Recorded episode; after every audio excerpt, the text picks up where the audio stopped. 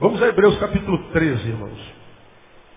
Para quem está aqui, faltou o último mês, nós começamos, alguns domingos atrás, uma série de estudos, uma série de palavras, em cima do que está escrito em Hebreus capítulo 13.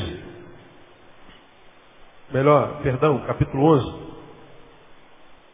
E está registrado no versículo 16. Mas agora desejam uma pátria melhor, isto é, a celestial. Pelo que também Deus não se envergonha deles, de ser chamado seu Deus, porque já lhes preparou uma cidade. Hebreus capítulo 11 é conhecido como a Galeria da Fé. E o autor de Hebreus registra nesse capítulo várias personagens da história que foram abençoados com a fé, que produziu uma fé que gerou obras que glorificassem o nome de Jesus. Você conhece bem esse capítulo. E a respeito destes homens cuja fé foi uma fé inabalável, Deus diz nesse versículo 16, pelo que também Deus não se envergonha deles de ser chamado o seu Deus. Então essa palavra, ela falou muito ao meu coração durante as minhas férias. E lembra que nós fizemos um estudo de 9 meses sobre Hebreus, sendo que 3 nós fizemos uma análise geral do livro e 6 nós ficamos no capítulo 13 de Hebreus. Então eu fiz uma análise minuciosa do livro de Hebreus em 2009. Aprendi muito com o livro de Hebreus. Mas mesmo depois disso, em janeiro, nas minhas devocionais, esse versículo me saltou o coração.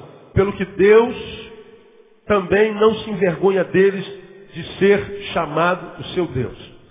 Quando li esse versículo, a pergunta veio, será que Deus pensa a meu respeito? Será o que Deus sente quando me vê? O que os homens sentem a meu respeito, alguns eu sei, aliás a maioria eu sei.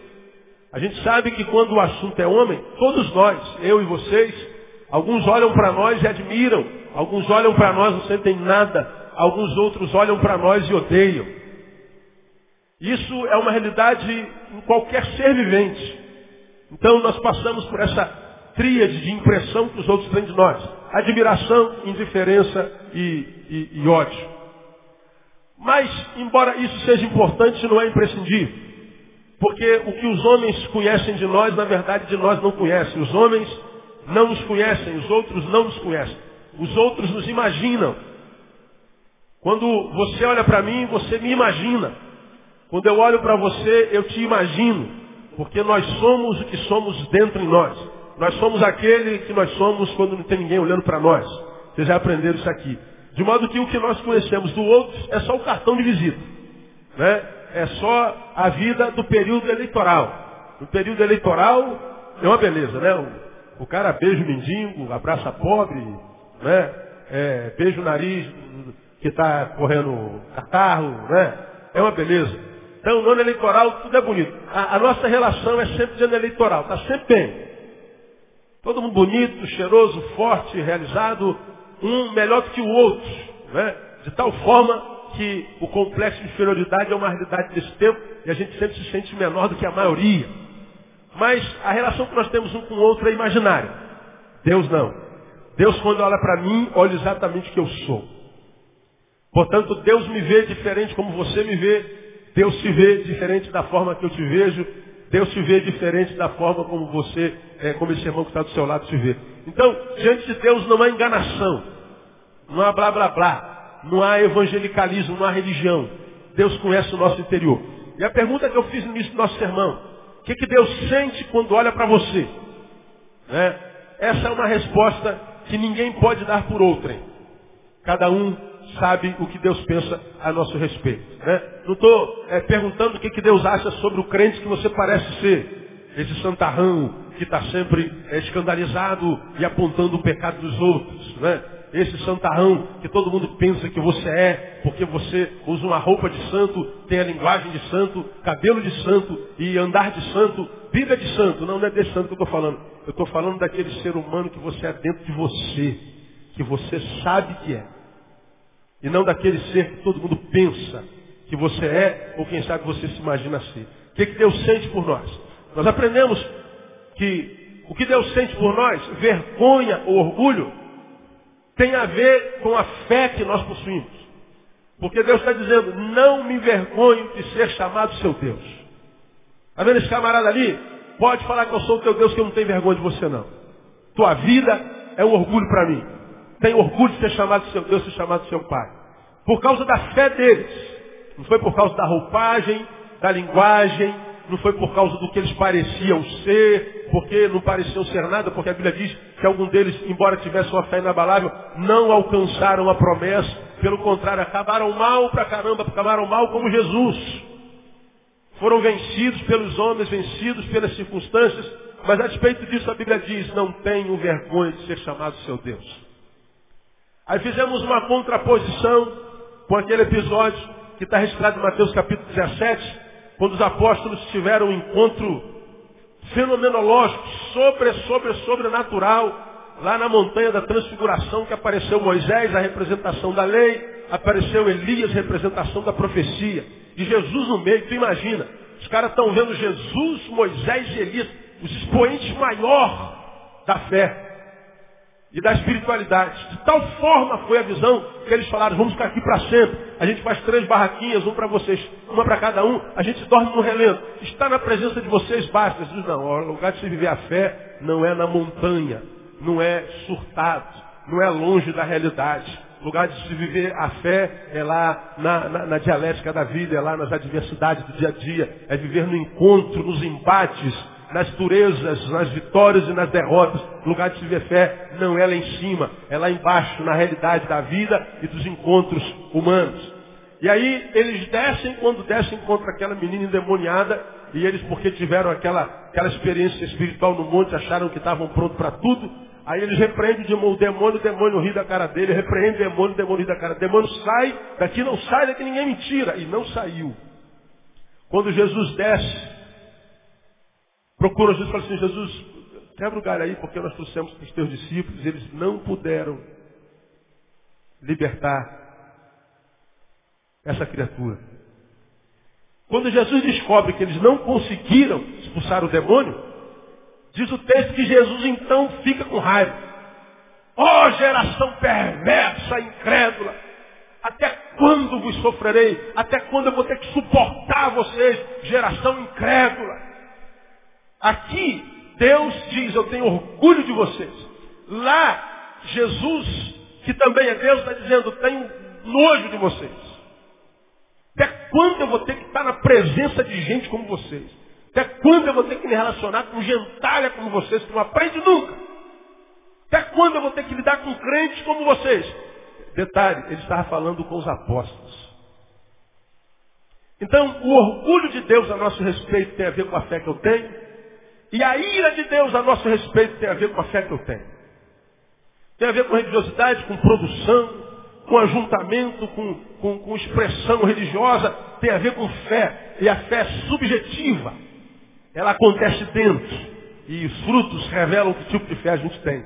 E aí, nós começamos a considerar qual é a fé, quais são as marcas da fé que não agrada ao Senhor. Quais são as marcas da fé que faz com que Deus, muitas vezes, nos trata com repelência, que nos veja como algo que dê nele vontade de vômitos.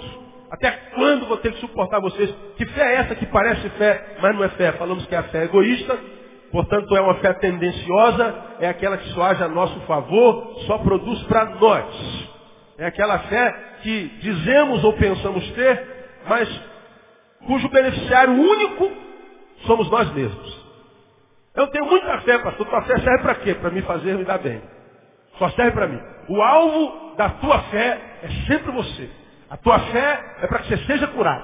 A tua fé é para que teu filho seja liberto. A tua fé é para que a tua casa seja comprada. A tua fé é para que você se dê bem. A tua fé só serve para você. Isso é fé egoísta. Isso é fé humanista. O ser humano está no centro. É uma fé antropológica, né? Uma fé antropocêntrica. Você é o único beneficiário. Pensa que tem fé. Deus, de repente, com fé em tudo, está sentindo asco de você. A outra marca dessa fé que causa repelência em Deus é aquela fé que se torna objeto de barganha. É uma moeda de troca.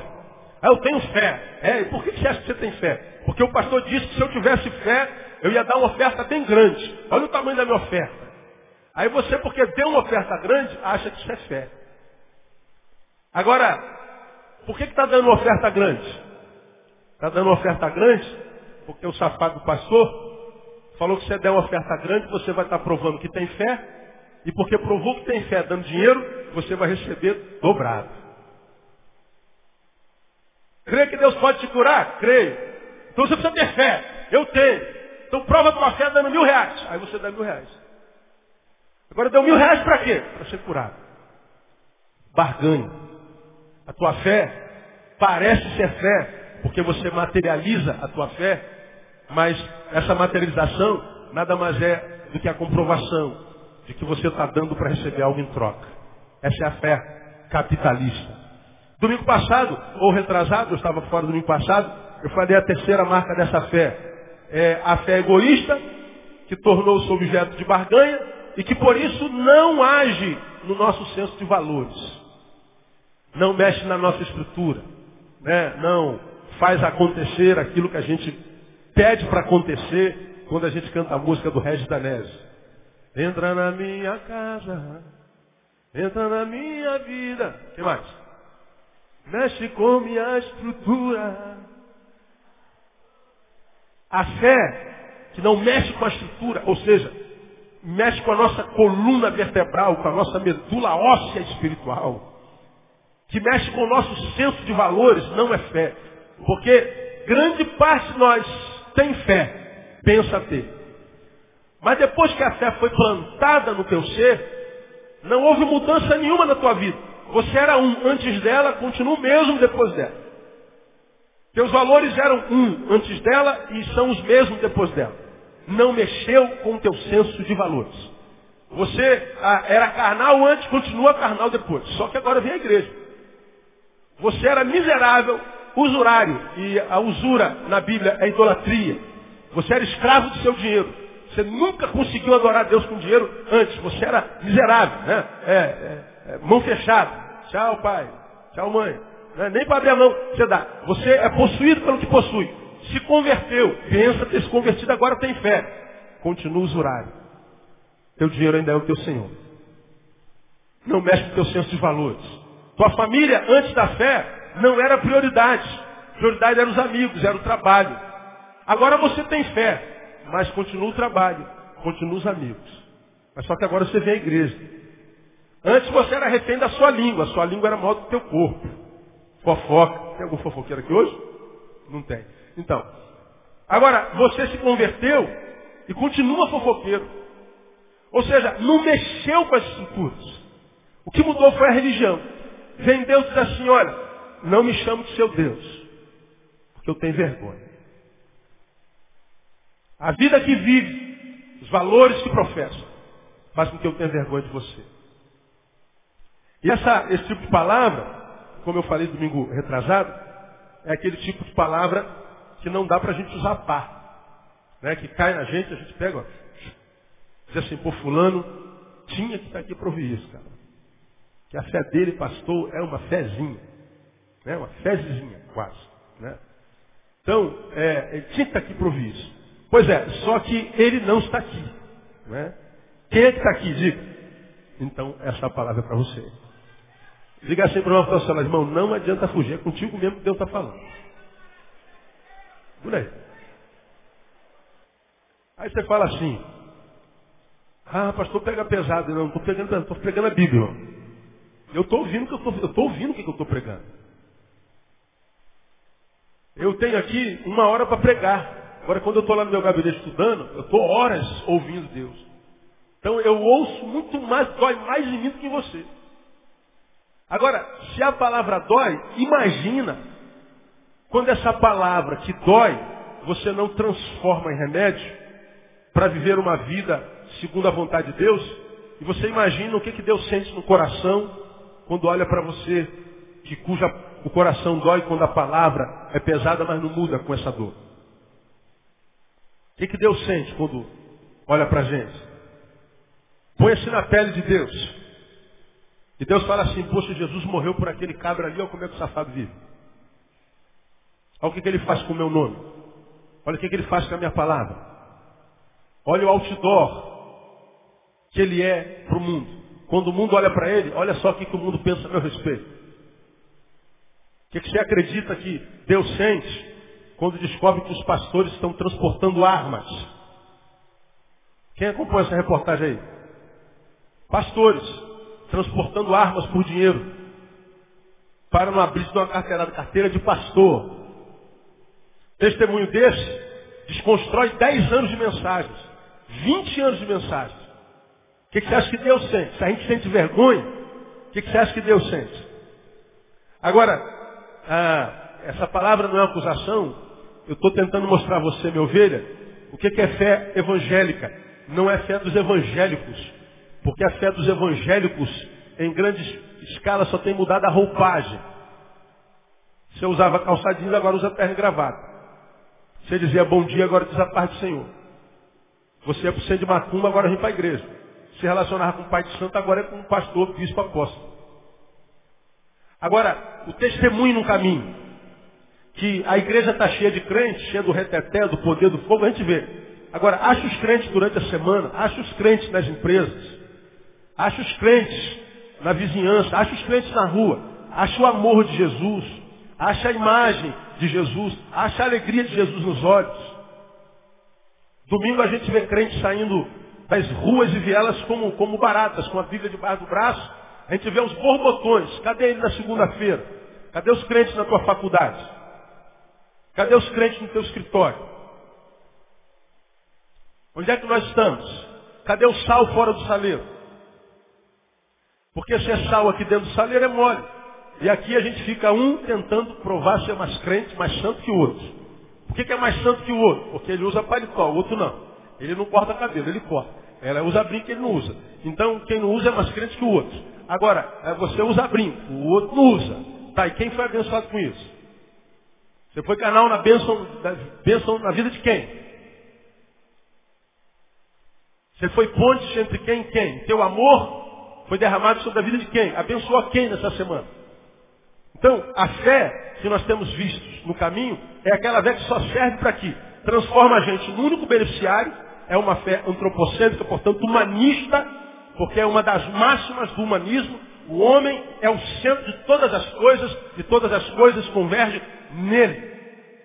Está lá, é uma das máximas do humanismo. A outra marca da fé é a fé barganha. A gente só dá dinheiro para receber algo em troca. A gente imagina que tem fé porque dá uma oferta gorda. Aí quem é duro não dá oferta mesmo que não tem fé. E aí como se a fé materializada em Jesus fosse uma fé materializada em dinheiro também, mas não só. E a outra é a fé que muda a nossa religião, nossa roupagem, nossa fantasia, mas não muda a nossa essência. Nossa essência. Quem tem que dizer se você tem fé ou não é tua esposa, é seu marido, seus pais, seus filhos. Porque o que a gente vê no caminho, um monte de santarrão na igreja, mas que a esposa é uma infeliz, porque ele é um péssimo marido. Os filhos estão perdidos porque é um péssimo pai. Os pais têm vergonha dele porque é um péssimo filho. Os vizinhos o odeiam, porque ele é um antissocial, é um desmisericordioso. Desculpa o neologismo. Mas não tem fé. Domingo eu vou para a igreja, uso terno e gravata, não raspo a perna, né? Não corto o cabelo. Isso é hipocrisia. A partir de hoje, uma vez que eu mostrei qual é a fé que faz Deus ter vergonha de nós, eu quero mostrar, à luz da palavra, alguns frutos da verdadeira fé.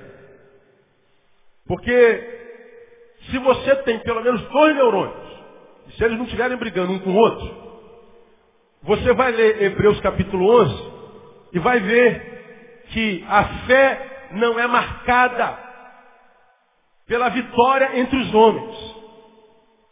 Ontem, passando o canal, eu sou homem, e já até falamos sobre isso aqui, como qualquer homem, homem não assiste comercial.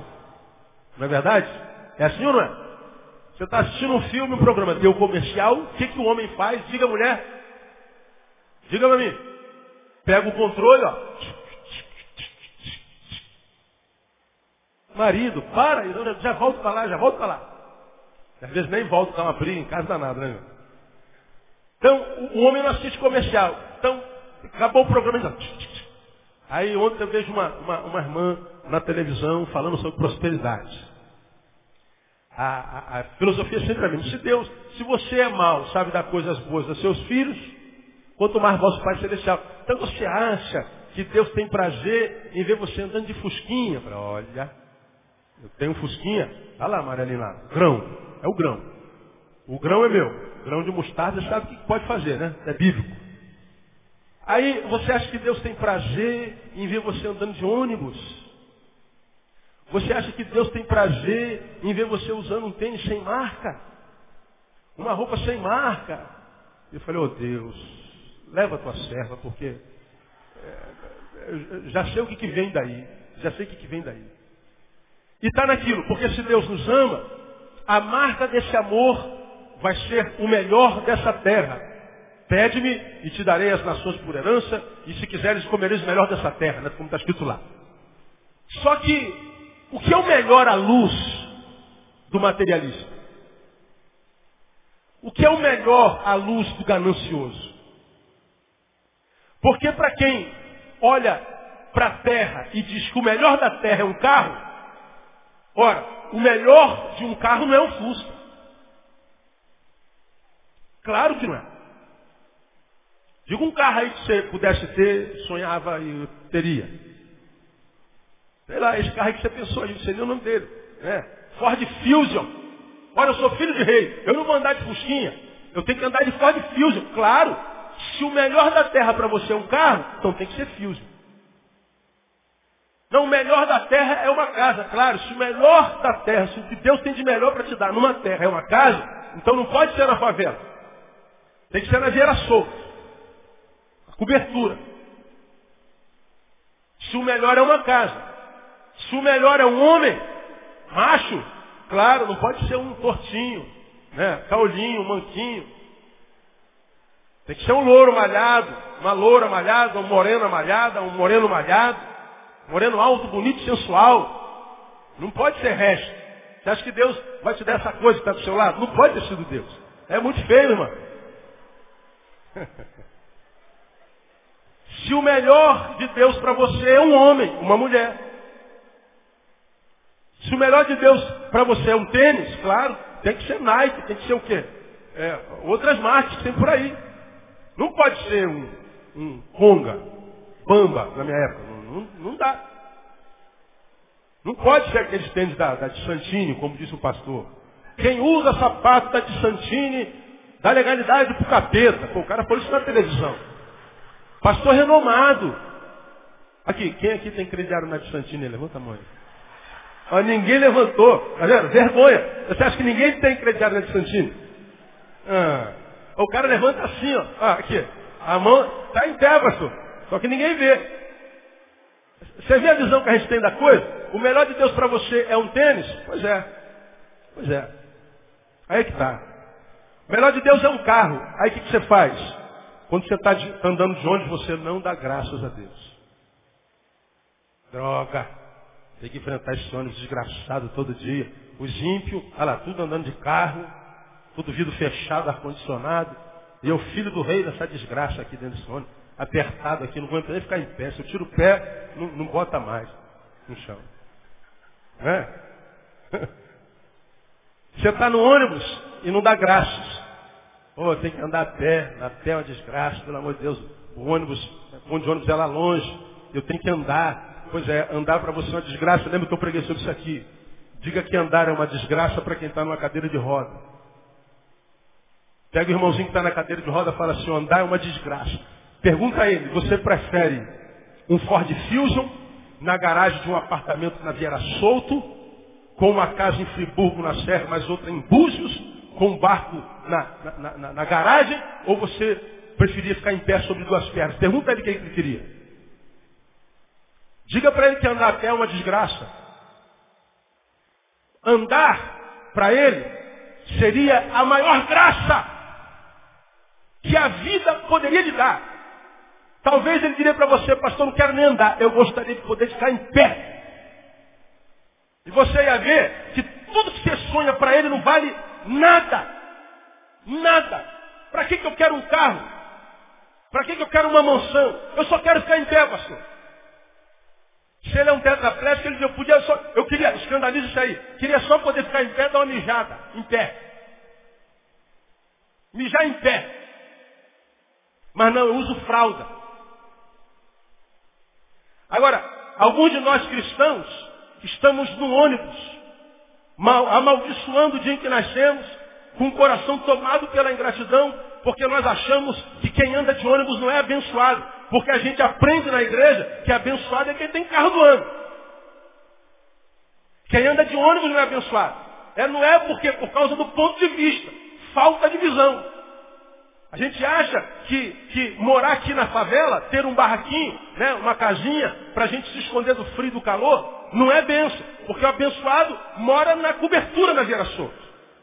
Agora, diga que esse barraquinho aqui é uma desgraça para quem está embaixo da ponte com seus filhos.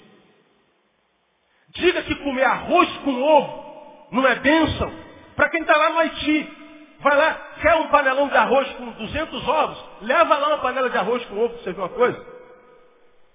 Vai para o Sudão e leva um rato frito. Você vai ver a celebração, se não vai passar a semana inteira. Agora nós, que somos crentes materialistas, achamos que só tem arroz com ovo, mano. Não vou comer essa merda não. Começo a comer ovo de novo. E quando é ovo? E quando é carne? Bife de novo, mano. Bife de novo. A gente ouve isso ou não ouve? Ouve. Mas por quê? Por causa dessa fé porcaria que a gente aprende na igreja. Ah, eu sou uma infeliz, pastor. Estou 10 quilos acima do meu peso. Ah, você está infeliz porque está gordo. Está gordo por quê? Porque come. Tem o que comer. Agora volta para o Haiti, volta para o Sudão. Estão pele e osso. Por quê? Não tem o que comer, gordura é problema de bacana. Ah, pastor, mexe com a nossa imagem. Legal, eu sei disso, a minha barriga me incomoda. Não, glória nada, irmã.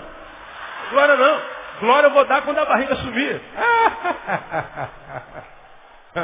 Não é? Agora, pensa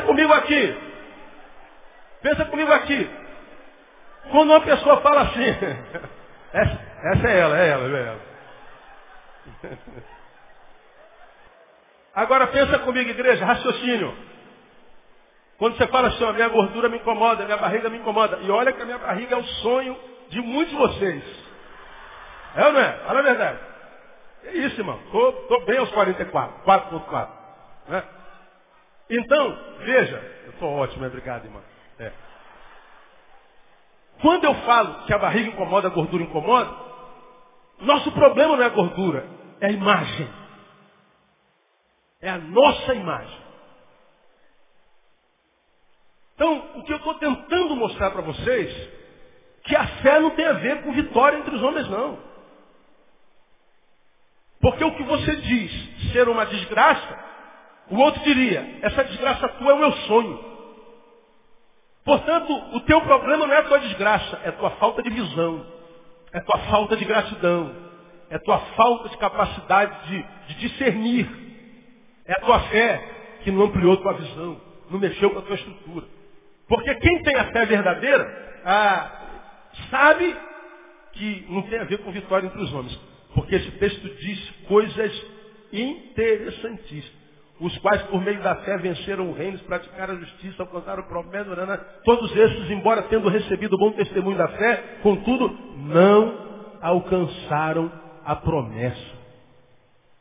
Deus prometeu. Alcançaram a promessa? Não. Neil, se você for fiel, eu vou te dar aquele ventilador.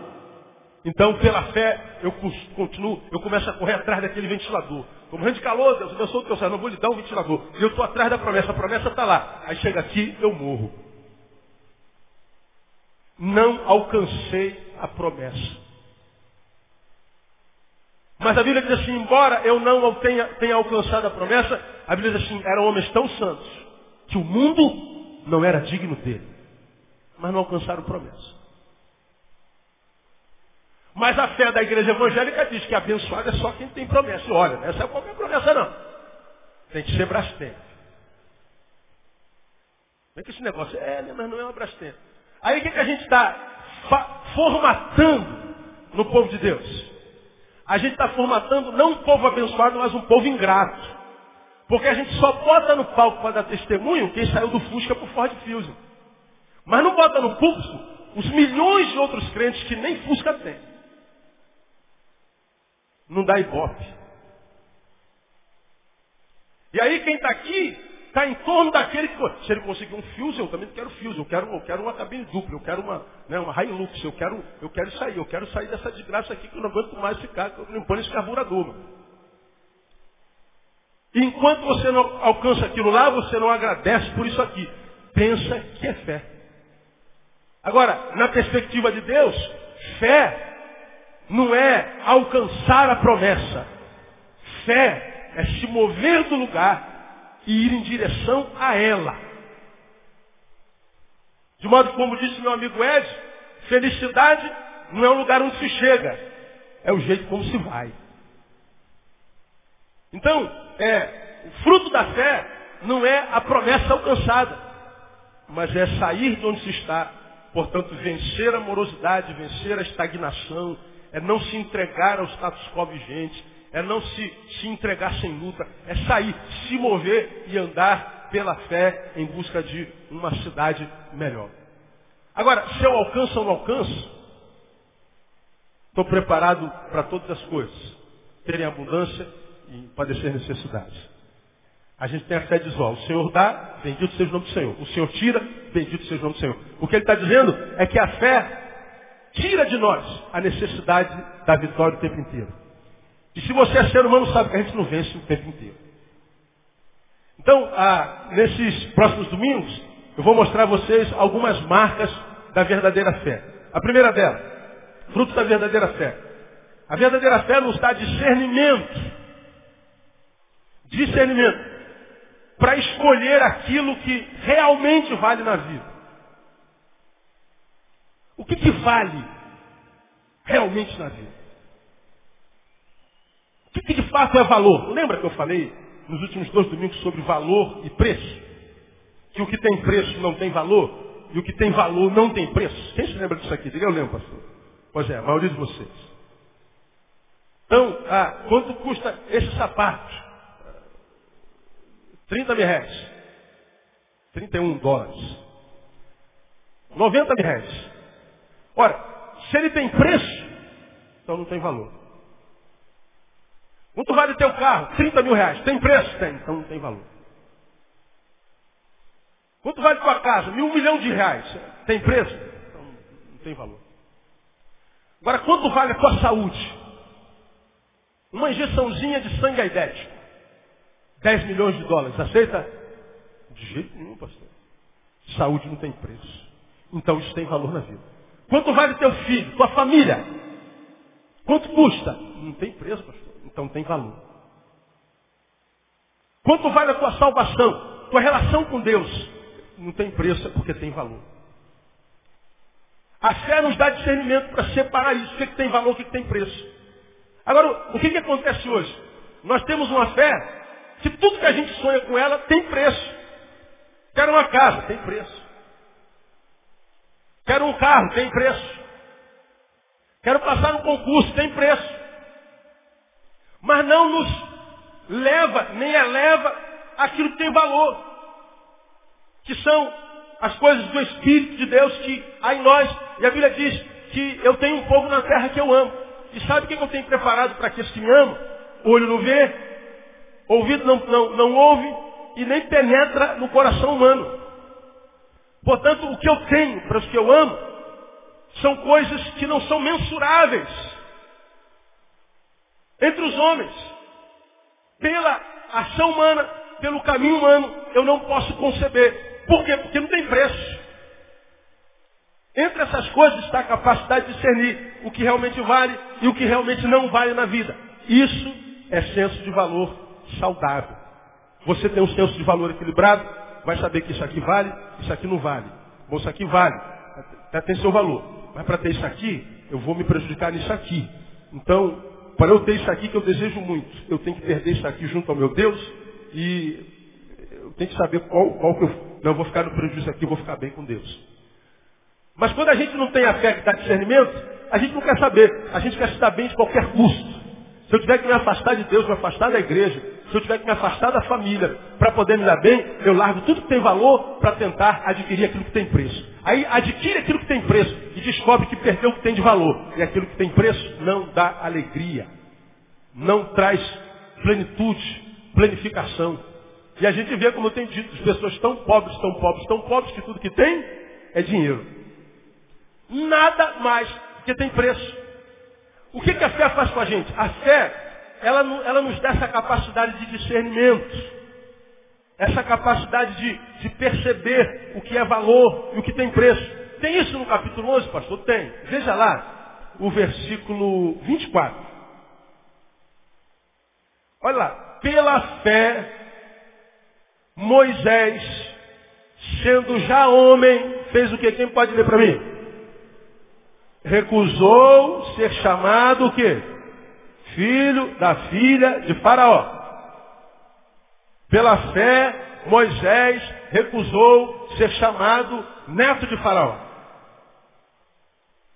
Agora pensa aqui comigo, irmão. Neto de Faraó, bom negócio ou mau negócio? Netinho do homem. Fala aí, Xissa. Bom ou mau negócio? Sorrisão aí. Bom negócio, né, filho? Vô, quero um PlayStation, última geração. É muito caro, meu filho. Né? Faraó, não dá, toma, é teu. Moisés era de origem escrava. Você sabe que a mamãe botou ele lá no cestinho. Ele foi parar aonde? Dentro da casa do Faraó. A filha pegou o moleque e se apaixonou. Foi criado lá, na casa do homem. Aí ele cresce, amadurece, discerne. O cara ficar aqui é um bom negócio. Que eu vou ter o melhor estudo, vou ter as melhores roupas, vou ter as melhores mulheres, as melhores carruagens, os melhores cavalos. Aqui eu vou. Aí aparecem os escravos tudinho, me servindo. Aqui eu vou ter do bom, do melhor. Aí, olha o que o texto diz. Pela fé, o que Moisés fez? Eu rejeito tudo isso. A fé é discernimento para escolher aquilo que realmente vale na vida. Ele analisa o lucro financeiro, o lucro pessoal, e se ele tivesse uma fé humanista, como eu preguei, uma fé egoísta, ele ia pensar nele. Mas porque ele não tem a fé, como muitos de nós, evangélicos, ele não pensa em si. Eu estou no castelo, mas eu não sou do castelo. Eu estou entre os nobres da terra, mas, embora seja nobre, eu não sou o nobre dos da terra. Minha nobreza é outra. O meu povo está lá na lama. O meu povo está lá servindo, escravizado. Então, eu posso estar aqui, eu poderia até dizer, isso foi bênção de Deus. Deus me mirou e me acertou. Deus me colocou no lugar de honra. Deus me deu uma vida de excelência. Deus me honrou. Deus me tirou de trás da malhada, porque todo mundo usa essa frase que foi dita a respeito de Davi, e não sabe nem o que está falando. Deus me tirou do lamaçal, me colocou lá em cima, entre os nobres. Ele poderia conseguir aquilo lá. Eu acho que, de repente, ele nem pegaria. Mas eu não sei se ele alegraria o coração de Deus. Ele diz, eu não quero. Ele recusou ser chamado de herdeiro do maior império do planeta. Se ele tivesse hoje, seria colocado no primeiro divã de um psicanalista. Você está louco. Porque é o que chamam os crentes que não se corrompem. Cara, você não vai receber essa mamatinha não, brother. Todo mundo faz isso há muitos anos aqui na repartição. Isso aqui, e a gente faz isso desde que o mundo é mundo. E a gente então vai negociando a nossa integridade. A gente vai negociando o nosso nome. a gente vai negociando o nome de Jesus para que a gente tenha um benefício próprio, para que nós sejamos beneficiados. Agora, como é que a gente diz não ao que não vale na vida? Só se for pela fé. Pela fé, olha o que o texto diz lá. Ele disse não.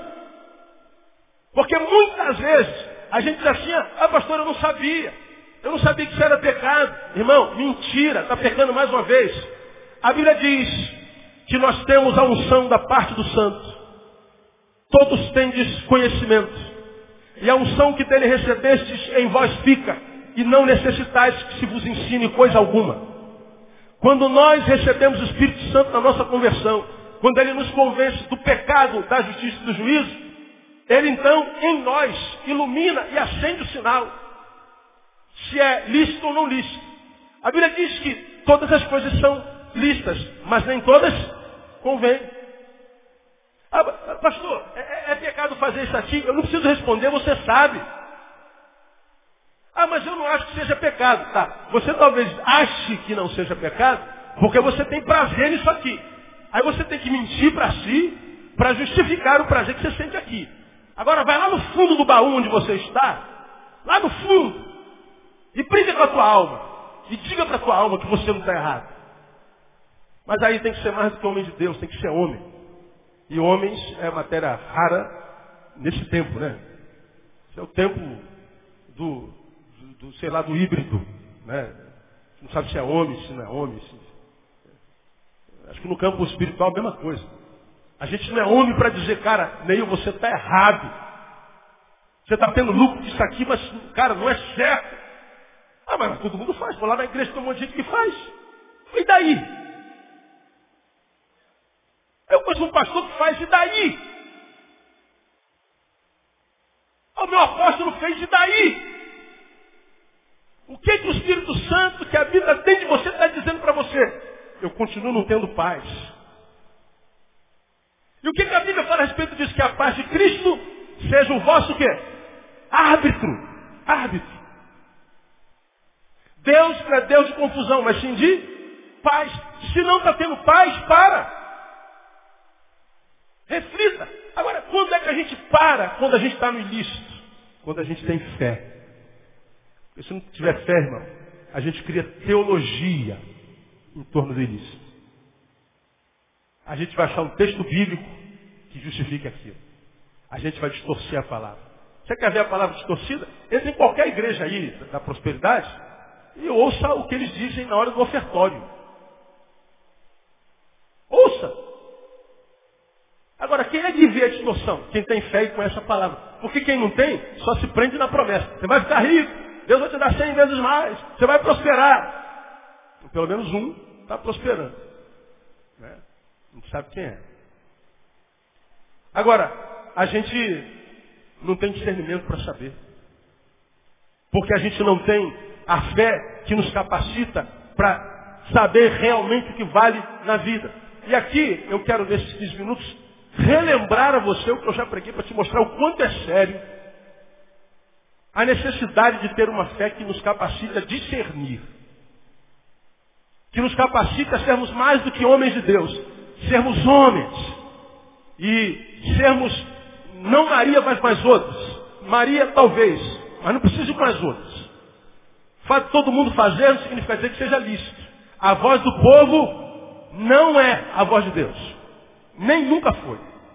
A maioria não é autenticação da vontade de Deus. Nem nunca foi. Pelo contrário, Deus sempre trabalhou com minoria. Sempre. Pega a história da redenção desde Gênesis. Você vai ver que Deus sempre trabalhou com minoria. Se Deus quisesse maioria, ele não começaria com os escravos de Faraó. Ele começaria com o exército de Faraó. Mas não, ele começou com os escravos. E diz que ele pôs mesmo a sua glória em vaso de barro. Que é para que a glória não fosse do barro, nem do vaso, mas fosse dele. Né? O negócio de Deus é sempre minoria. E ser minoria tem que ser macho. E macho com fé. Porque se for só macho também não aguenta não. Tem que ter fé para dizer não. Tem que ter fé para andar na minoria. Aí... eu quero levar você a Daniel capítulo 1. Você que está aqui comigo já há alguns anos vai se lembrar dessa palavra. Daniel capítulo 1. Fé dá discernimento para se escolher aquilo que realmente vale na vida. Isso é discernimento saudável, discernimento de valores saudável. Né? Ele só conseguiu dizer não pela fé. Veja lá, já que a gente citou Moisés, vamos falar de escravidão aqui também. Daniel capítulo 1, quem abriu diga amém. A maioria já foi. Olha lá. 1:1.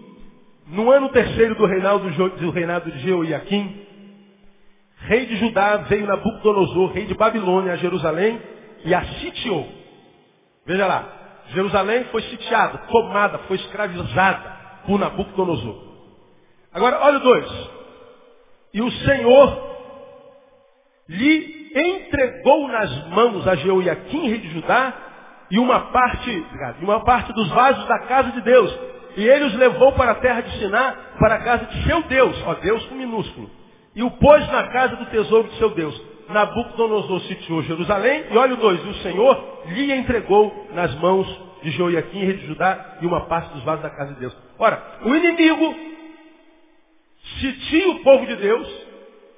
E o que o texto está dizendo? Quem foi que entregou o povo de Deus na mão do inimigo?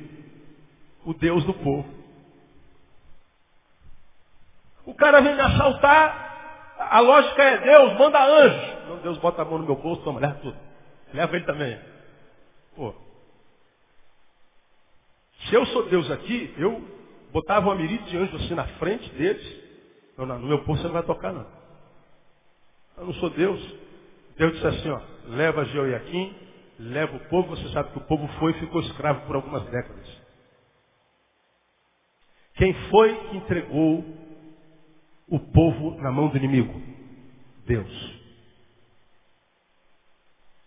Bênção ou maldição? Não ouvi. Vou perguntar de novo. Bênção ou maldição? Bênção? Não senti firmeza em vocês não. Hein? Entregou na mão do inimigo. Pois bem, segura aí. Você vai lembrar que eu já falei sobre isso aqui. Deus entregou na mão do inimigo. Lembra que Deus chamou Ciro, um dos reis mais perversos da terra, de meu ungido, quando usou para repreender Israel. Entregou na mão do inimigo. Agora, nesse mesmo capítulo 5, versículo 5. O rei lhes determinou a porção diária das iguarias do rei e do vinho que ele bebia, e que assim fossem alimentados por 3 anos, para que no fim destes pudessem estar diante do rei. Deixa eu recontar o enredo para você. Eles foram escravizados, e o rei falou assim, ô rapaziada, ô mordomo, pega lá entre os escravos alguns jovens, bonitos, tal, inteligentes, tal, e tragam para o castelo, eles vão servir no castelo. Tira lá do meio daquela raça lá alguns e coloque aqui para me servir no castelo. E dê a eles comer o que eu como, beber o que eu como, beber o que eu bebo, vestir o que eu visto. Dê a eles do bom e do melhor. O que eu como enquanto rei, Nabucodonosor, dê para os escravos. Bom, os que foram tirados do meio dos escravos para o castelo, comer o mesmo que o rei comia, beber o mesmo que o rei bebia, vestir o mesmo que o rei vestia, dormir como o rei dormia. Bênção ou maldição? Não ouvi. Bênção ou maldição? Bênção? Maldição? Maldição. De um lado, Deus te pega e te dá na mão do inimigo. Do outro lado, o inimigo te pega e te dá de comer o melhor. Aí a gente fica assim, pô, será que é bênção ou maldição? Meu Deus do céu, ó, a gente não sabe discernir. Por que a gente não discerne? Por causa do fruto. Deus entrega o seu filho na mão do inimigo. Qual fruto? A gente diz dor. Cerceamento. Dor, cerceamento, não pode ser bênção. No outro, o inimigo está me dando o quê? Pão, vinho, bebida, dormida, alegria, prosperidade, vitória. Ora, se é alegria, prosperidade e vitória, não pode ser maldição. É bênção. Agora, à luz do Evangelho, essa lógica tem lógica? Não. Porque à luz do Evangelho, a bênção e a maldição, pelo amor de Deus, acabei de pregar para vocês que teve gente que teve fé, contudo o quê? Não alcançou a promessa. Então, se eu tenho vitória, prosperidade, fiquei forte, comi o bom do melhor, não é o mais importante. Se eu estou sentindo dor, se eu perdi, se eu fui desempregado, não é o mais importante. Porque o importante é a intenção, é a fonte, é a origem. Um adulto bater numa criança. Certo ou errado? O que você me diz? Ah, é errado, pastor. Não, se for meu filho, que eu adverti uma vez, duas vezes, três vezes, e a imagem da bateção, essa aqui, ó, tá aqui, de costinha, com um popozinho para cima. Para deixar de ser desobediente. Não faz mais isso. Essa dor que eu estou gerando no filho, bênção ou maldição? Bênção. Mas se eu sou um pedófilo, estou estuprando a criança, está gritando de dor. Bênção ou maldição? Maldição. Dois adultos gerando dor em duas crianças. A dor não é o mais importante. A origem dela é o mais importante. O que ocasiona ela é mais importante. A intencionalidade dela é mais importante. Quem foi que entregou o povo na mão do inimigo? Deus. Pode vir alguma coisa ruim da parte de Deus?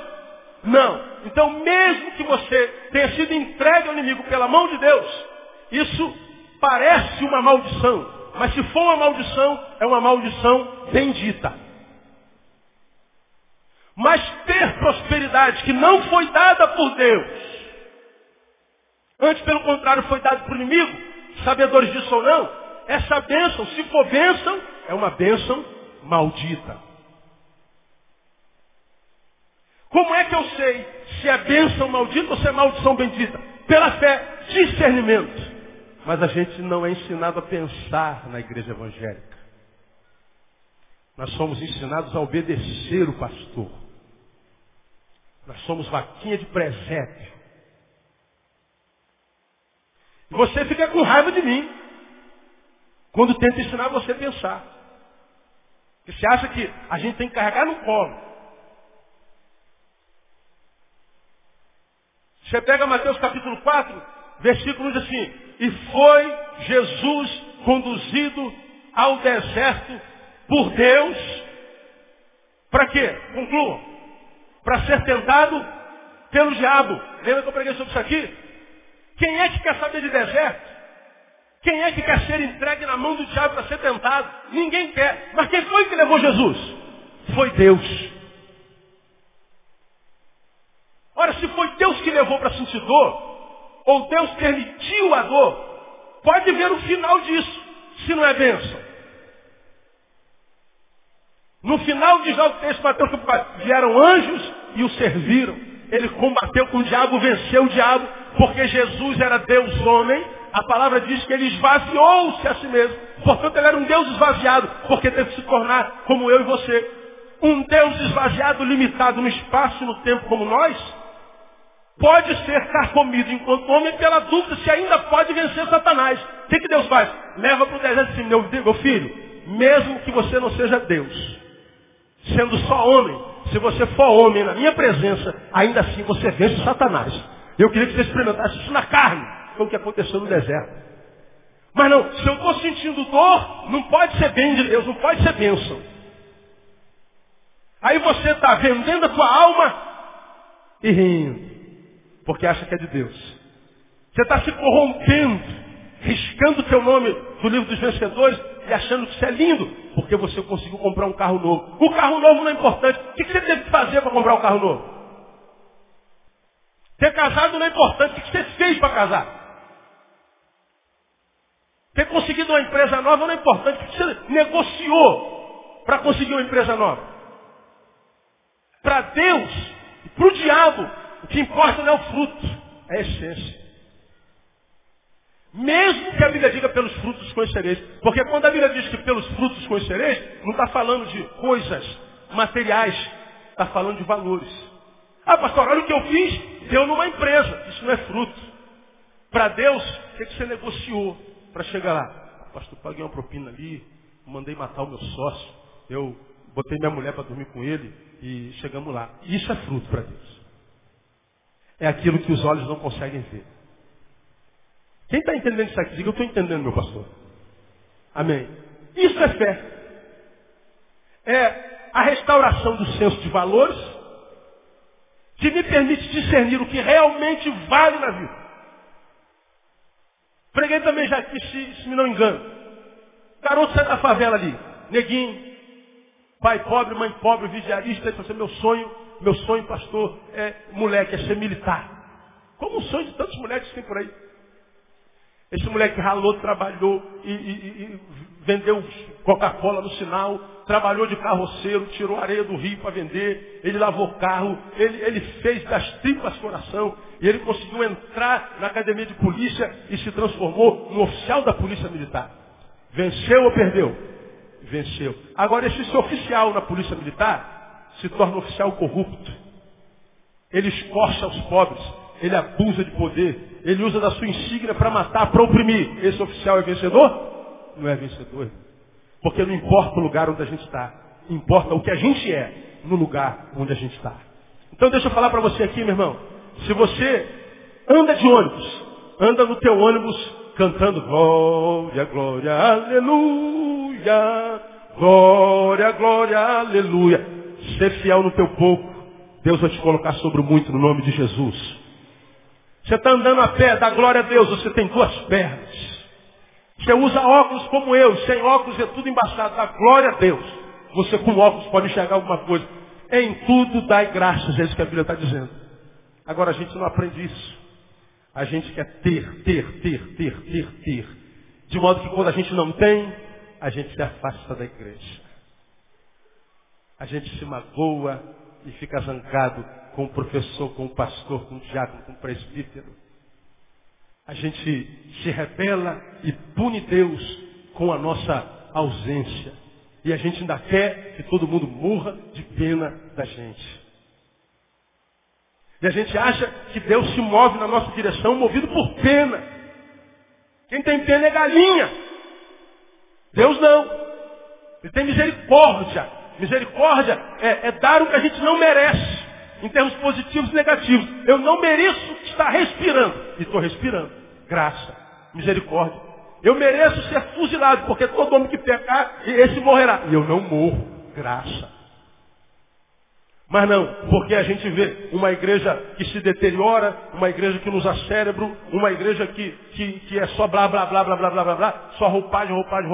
A gente pega um monte de jovens e diz, a igreja não presta, isso não tem valor social. Ah, pelo amor de Deus, irmão, quer respeito, se acha inteligente, consegue ver um palmo diante da sua cara.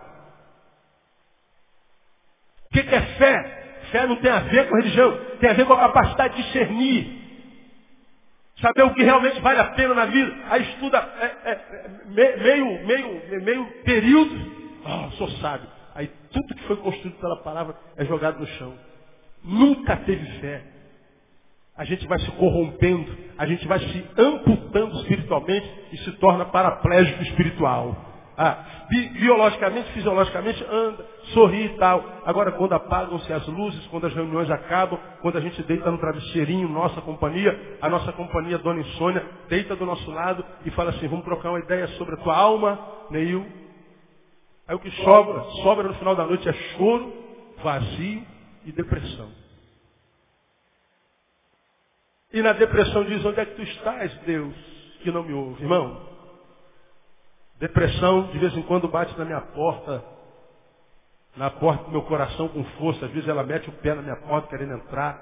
Eu tenho que ficar aqui atrás da porta e ela fica metendo o nariz dela querendo entrar, a gente dá uma portinha, ela bota só um pezinho dentro do nosso coração, só esse pezinho dentro do nosso coração já dá vontade de não fazer mais nada. Me faz levantar de manhã e falar assim, ah, meu Deus, hoje tem atendimento pastoral. Vou lá ouvir problema. E pezinho da depressão dentro do coração, pezinho. Já arrebenta com a nossa vida, rouba tudo. Agora, quando a depressão entra tudo, é uma possessão. A vida se torna insuportável. Agora, a gente deprime, a gente se entristece e acha que a tristeza, que a dor, que a demissão, que o roubo do carro, que o desmanchar do namoro, que os quilos a mais, que os quilos a menos, que a adversidade é comprovação cabal de que Deus está nos reprovando. Aí aparece um crentezinho desse, porcaria, metido a mais santo que Jesus, diz, você está assim porque Deus está te punindo. Você está assim porque está dando gadada para o diabo. A igreja evangélica adora, olha o leito, irmão, olha o leito, toda certa questão Deus bota no leito. E a gente cai no leito, acha que é a mão de Deus mesmo, sempre. Ezequias adoeceu. Entrou em pânico, pediu a Deus para que desse uma outra oportunidade, mais anos de vida. Vai Isaías e diz assim, o Senhor ouviu a sua súplica. E ele te concede mais 15 anos de vida. O coração de Ezequias se engrandece, se alegra. Ele pronuncia para mim uma das frases mais lindas da Bíblia Sagrada. Ele diz assim, eis que foi para minha paz que eu estive em grande tormenta. Eis que foi para minha paz que eu estive em grande tormenta. Eu não me recordo aqui quantos anos Ezequias tinha quando adoeceu. Não sei. Mas eu tenho certeza que depois que a vida foi lhe devolvida, ele não viveu da mesma forma como viveu depois que viu que poderia perdê-la. É como acontece com a maioria de nós que adoece, está no leito de hospital e volta. Nunca mais a vida é a mesma. Alguém que era soberbo, perdeu tudo. Tinha $1 bilhão, perdeu tudo. Agora vive porque a sogra dá comida para ele. Quando ele recuperar tudo, ele não vai ser mais o mesmo. Depois da dor, a gente melhora. Depois do aperto, a gente se sente mais livre. Depois das lágrimas, parece que a nossa carne amolece. A gente descobre que nós não somos super homens.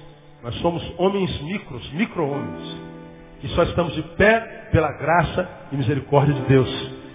Por isso que eu digo a vocês que quem se enxerga não tem outra forma de olhar para o outro senão com misericórdia, porque ele se enxerga. Ah, eu sou o poderoso pastor Neil. Eu sou o famoso pastor Neil. Grandes porcaria. Grande porcaria. Porque Deus não olha para a minha fama, nem para a minha sabedoria, nem para meu ministério. Deus olha para aquele ser que eu sou quando eu estou sozinho com o meu travesseiro, com os meus pensamentos, com as minhas intenções e desejos. É com isso que Deus trata. Então me corromper pela fama, pela grana, é no mínimo burro. Quando você vê um sujeito soberbo, esse cara é um idiota, é um cego.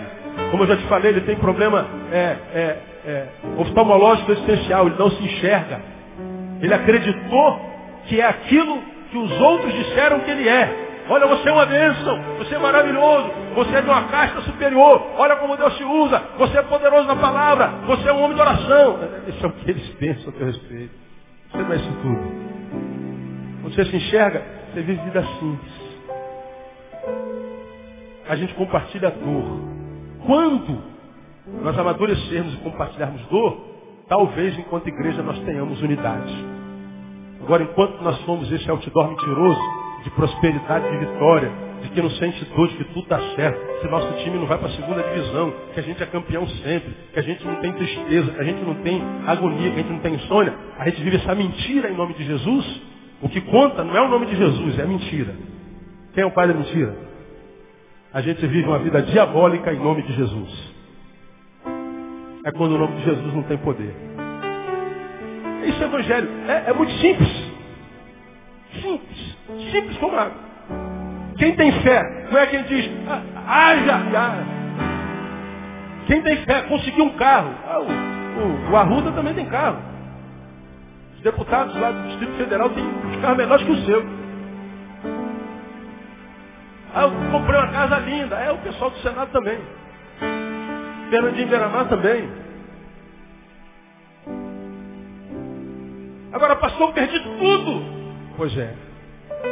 Agora que eu vou ver se você tem fé ou não. Porque o homem que não tem Deus, quando perde tudo, sabe o que acontece com ele? Ele perdeu tudo. E quando o homem que tem fé, tem Deus, perde tudo, sabe o que aconteceu? Ele não perdeu nada. Porque o tudo dele é Deus. E se ele acredita que tem tudo, mesmo do nada, ele sabe que Deus pode gerar tudo de novo. Porque o nada para Deus é matéria-prima. Ele chama as coisas que não são como se já fosse. O que a fé faz comigo? Me liberta, me desapega das coisas. O Senhor o deu, o Senhor o tomou. Bendito seja o Senhor.